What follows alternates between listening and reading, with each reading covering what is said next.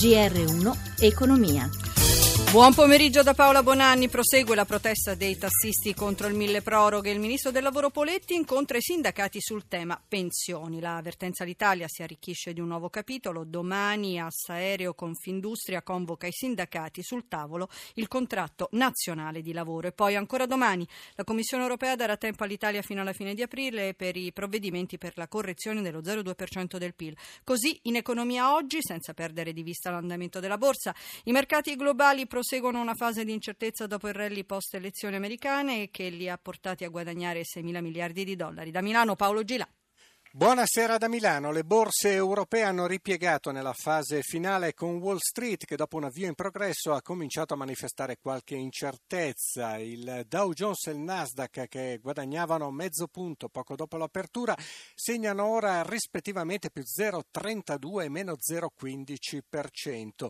Milano nel pomeriggio guadagnava oltre un punto percentuale e chiude a più 0,34%, uguale il numero ma il segno è quello negativo negativo per Londra, meno 0,34. Francoforte ha mantenuto il suo livello di guadagno, più 1,18. Parigi lo ha dimezzato, più 0,49%.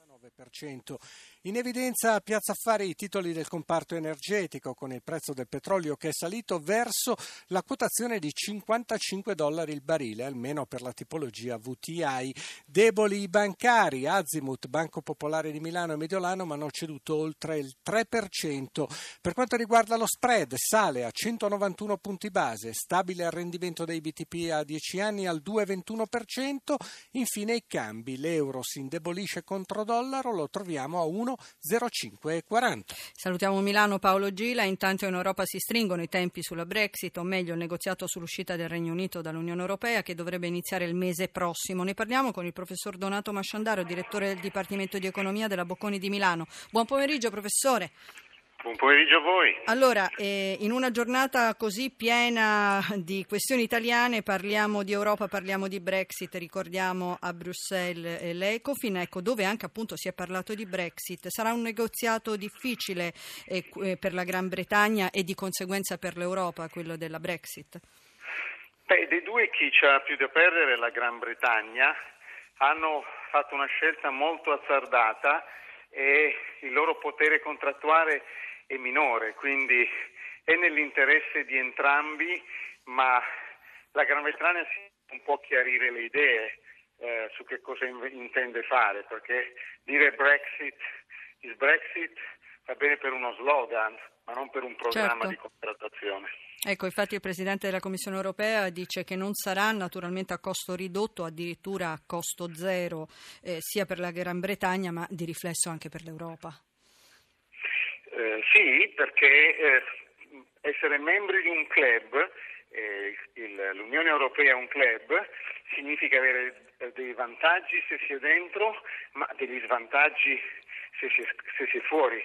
Quindi non si può dare un, cerchio, un colpo al cerchio, uno alla botte, come sta provando a fare in maniera abbastanza opportunistica eh, il Regno Unito. Certo, e mh, diciamo un altro tema che tiene l'Europa un po' con il fiato sospeso è l'atteggiamento dell'amministrazione americana nei confronti del commercio internazionale. Anche qui nei prossimi mesi ci sarà da riflettere. Eh, sì, bisogna capire, ehm, ci sono due forze in gioco, c'è il, il Trump che continua a fare il candidato ed è completamente ignorante eh, degli aspetti, nel senso tecnico, certo. degli aspetti di, di, politica dei commerci. E poi c'è eh, l'atteggiamento istituzionale che è quello di medio-lungo periodo che ha sempre tenuto gli Stati Uniti in favore del libero scambio. Bisogna vedere eh, se prevarrà eh, Mr. Hyde o il dottor Jekyll. O dottor Jekyll che prova a ragionare. Certo, grazie professore. Naturalmente l'appuntamento con lei per domani alla stessa ora e vedremo quali saranno gli argomenti. Abbiamo sentito le prospettive per l'attività economica nell'Eurozona che comunque vola inaspettatamente ai massimi secondo l'indicatore economico PMI in composito. Sentiamo Amalia Carosi.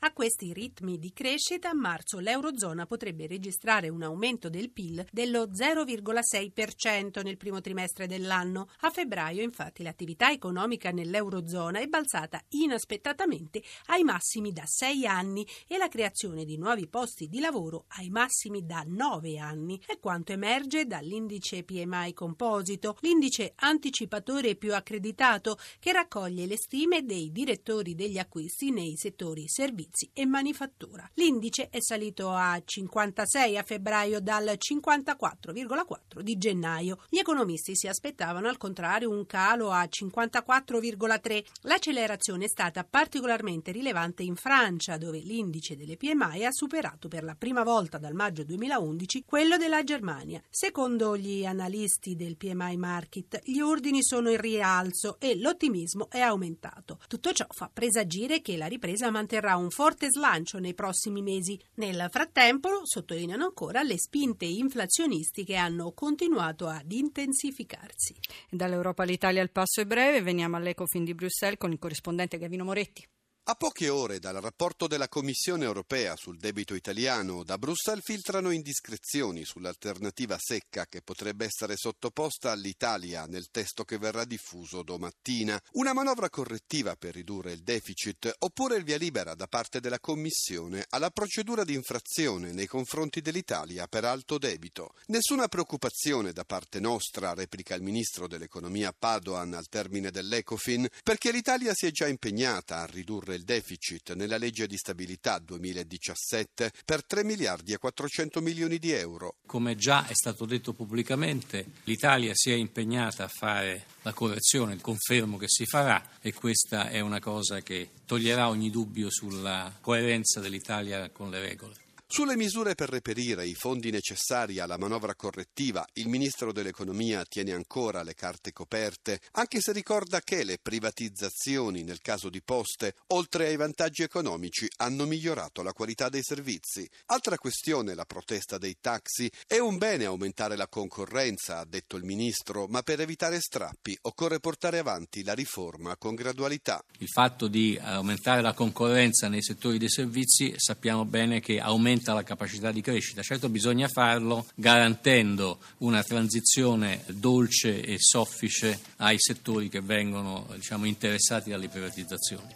E per oggi ci fermiamo qui. Ezio Bordoni, regia, assistenza Cristina Pini, da Paola Bonanni. Buon proseguimento di ascolto su RAI Radio 1.